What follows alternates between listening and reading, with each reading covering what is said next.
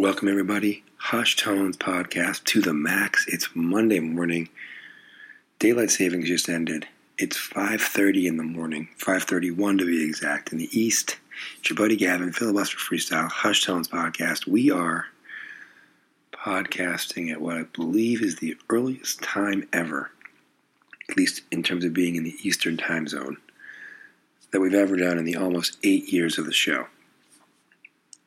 After the theme song, I'm going to tell you why, as we approach our eighth anniversary, this show will be changing forever following the end of January 2023.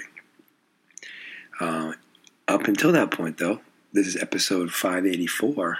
We're working on getting to episode 600 and timing it just right to line up with our eighth anniversary so that we can completely make a hopefully a fun shift after episode 600 in what would be colloquially known as episode 601. But before the theme song, before we get into anything else, including, man, the Boston Bruins had a bad weekend. Um, let's talk about Pop Sketch Designs. You like sports, you like pop culture, you like movies, you like music, you like cool t shirts that let you tell people which of those things you like and why. You go to at Pop Sketch Designs on Instagram or www.etsy.com slash shop slash pop sketch designs. Get yourself some t shirts, get your family and friends some t shirts in time for the holidays, gifts, presents, etc. We got you covered over there at Pop Sketch Designs. Here comes the theme song. Filibuster freestyle. Filibuster, filibuster freestyle. Filibuster, filibuster. Watch out for the filibuster. Filibuster. Freestyle. Filibuster freestyle. It's the filibuster freestyle. Filibuster freestyle. Filibuster freestyle. All right, theme songs in the books. First thing I want to do is shout out condolences to Philadelphia sports fans. Happened to lose the World Series, also happened to lose the MLS Cup. Um, it's not easy to make it to the World Series and win a National League pennant or an American League pennant for that matter. It is not easy to get to the MLS Cup, winning the Eastern Conference. I think they still call it that. Um, it's tough to make it to the finals and lose, but to do it and have it ultimately end on the same exact day, to lose two professional sports league championships in the same day, I'm not sure that's ever been done before. So, as our friend Dan O'Brien said on Twitter, check on your Philadelphia sports fans in the next few days. I would like to tell them that it gets better. And it probably, it definitely does, excuse me. But wow, two two championship losses on the same day. Uh, I actually, for those of you who know, my day job involves collegiate sports. I witnessed two teams being eliminated brutally within 48 hours of each other in fashion in the sport of soccer, in, in a fashion that you almost can't fathom. But this is different. This was the finals of a professional sports league, same city, and that's trouble. But the big silver linings playbook, Eagles inspired pun there, Bradley Cooper shout out. Jennifer Lawrence, too, I think. Regardless, the big silver lining for the Eagles is that they're the only undefeated team in the NFL right now, 8 0. And really, guys, in Philly, the only thing you actually care about is the Eagles, let's be honest. So, my guess is if the Eagles make the Super Bowl and or win the Super Bowl, which would be I think the second time in five seasons or less, maybe four seasons. I mean, you know, you're going to forget all about the Phillies. You're going to definitely forget all about the Philadelphia Union. In fact, you probably already have. No disrespect to the MLS, but you know, when you lose in penalty kicks, it could have gone either way. You played great. It is what it is. All right. Flip side of that, shout out to our guy Jeremy Johnson at Man Cook Good on Instagram, cooking podcast extraordinaire. Jeremy, though a Boston sports fan, has been in LA for like 20 years, and LAFC, the MLS Cup champions who beat the Philadelphia Union, they won the whole thing. He has actually adopted them from the get go. The only LA team he actually likes. Makes sense. The Revs barely existed before he moved to LA. And they're a new, newish team. They've been around for what, four years? Not even. And so JJ was at the game. Tip of the cap to JJ and all the LAFC fans. New club. big win. Good for them. I'm gonna take a little break here and then come on back. All right, the Boston Bruins. They were 10 and 1. I believe they're now 10 and 2. But you're 10 and 1. Um, the Celtics have had a very tumultuous summer due to their head coach getting suspended. Sounds like the Nets are going to sign him. That's an own goal by the Nets, but I'm not here to talk about the Brooklyn Nets. You got a Red Sox team that can't get out of its own way and sign beloved homegrown free agents to respectable contracts. You've got a Patriots team that somehow is mired in a well was mired, excuse me, in a quarterback controversy between Mac Jones and Bailey Zappe. Patriots are five and four heading into their bye week. You know, at best they're probably a ten and seven team. Much more likely a nine and eight or eight and nine team. They may or may not sneak into the playoffs. They're in a good division. So the Patriots are middling at best. Bruins were ten and one, and they decide decide, excuse me, to sign this dude Miller, who has like a chronic history of being not only a bully of somebody with cognitive, uh, you know, with cognitive challenges and being a bully for years and years and years, but also being a racist about being a bully, and probably, you know, again, I'm going to take a take a leap here. Probably being a racist not only to the person he was bullying, but likely having those tendencies and that those beliefs and bringing them to other parts of his life too. So the Bruins needlessly signed this guy, didn't check with the league if he'd even be eligible to play.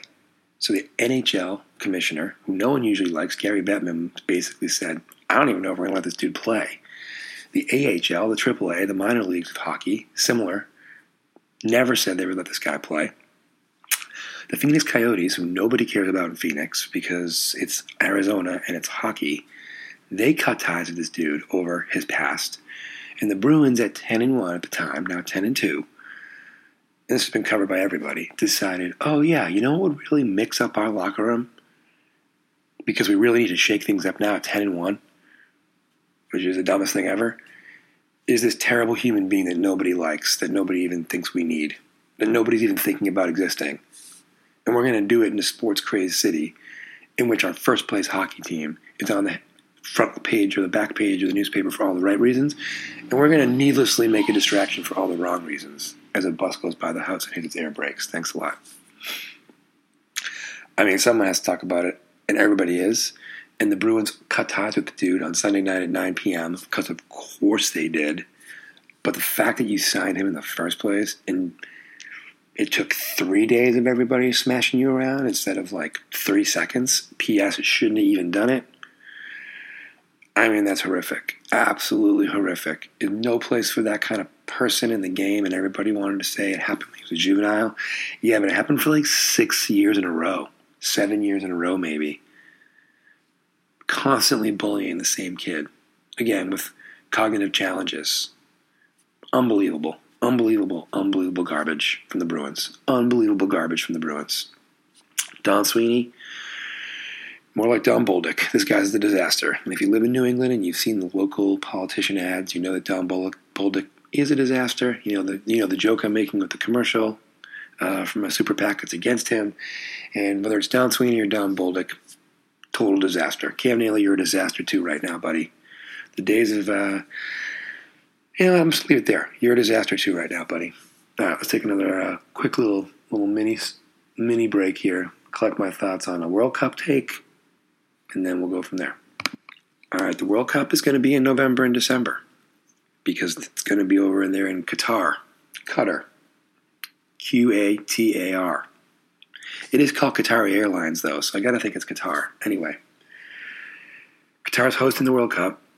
Many think that it, it was secured in terms of the bid fraudulently and or through bribery to the point that it's usually 122 degrees in the summertime over in the Middle East on the Arabian Peninsula, where Qatar is. And so they have to interrupt the domestic soccer slash football seasons all over the world to do the World Cup in November, December instead of the typical kind of June, July. But it's starting. It starts November 20th. And I thought to myself, okay, here in the United States, everybody's going to be, you know, be paying attention to U.S. the U.S. national team, which is great. I will be too. I'm excited for them as I'm excited for all the other teams in it. But I was thinking to myself, is there a group of teams that I can commit to watching all three of their group stage games? And is there a team that has a chance to win its group and then get into the knockout stage of the World Cup? And this year, instead of a 32 team knockout, oh, I'm sorry, it usually is the six, top 16. So, anyway, we're focusing on Uruguay, aka Uruguay.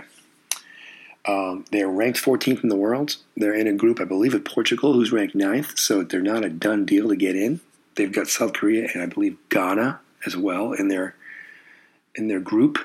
And not only can I watch all their games, but they're obscure enough where it's a small enough nation where even though they won the World Cup way back in the day, they hosted it twice, I think, way back in the day.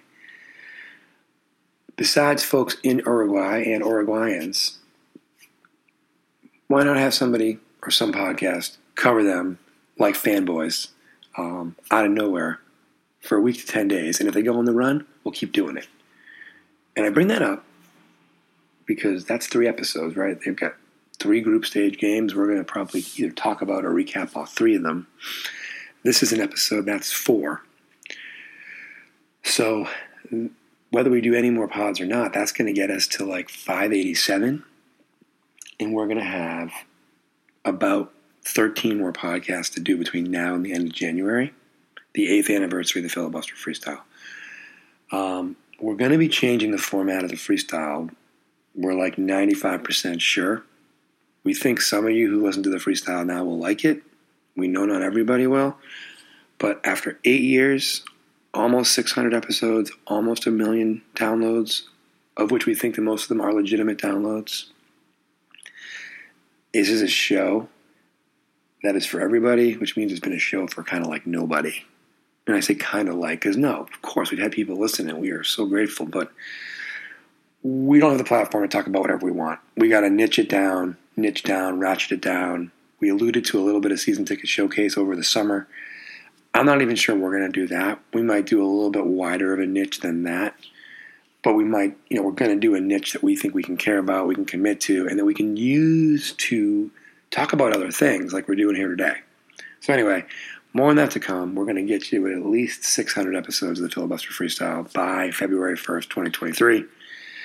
And then, like back in the day when your favorite rock station would turn into like a light rock station over, over a weekend because of a purchase, we might change formats a little. But here's the deal we've talked about so many different things in this show, we've had so many fun guests on this show that some of what we've been doing for the last eight years is just going to continue. We're just going to be doing more of that, and I'll be sharing more of that with y'all as we make some decisions here over the holiday break. Filibusterfreestyle.com. Thanks for listening. As always, take care.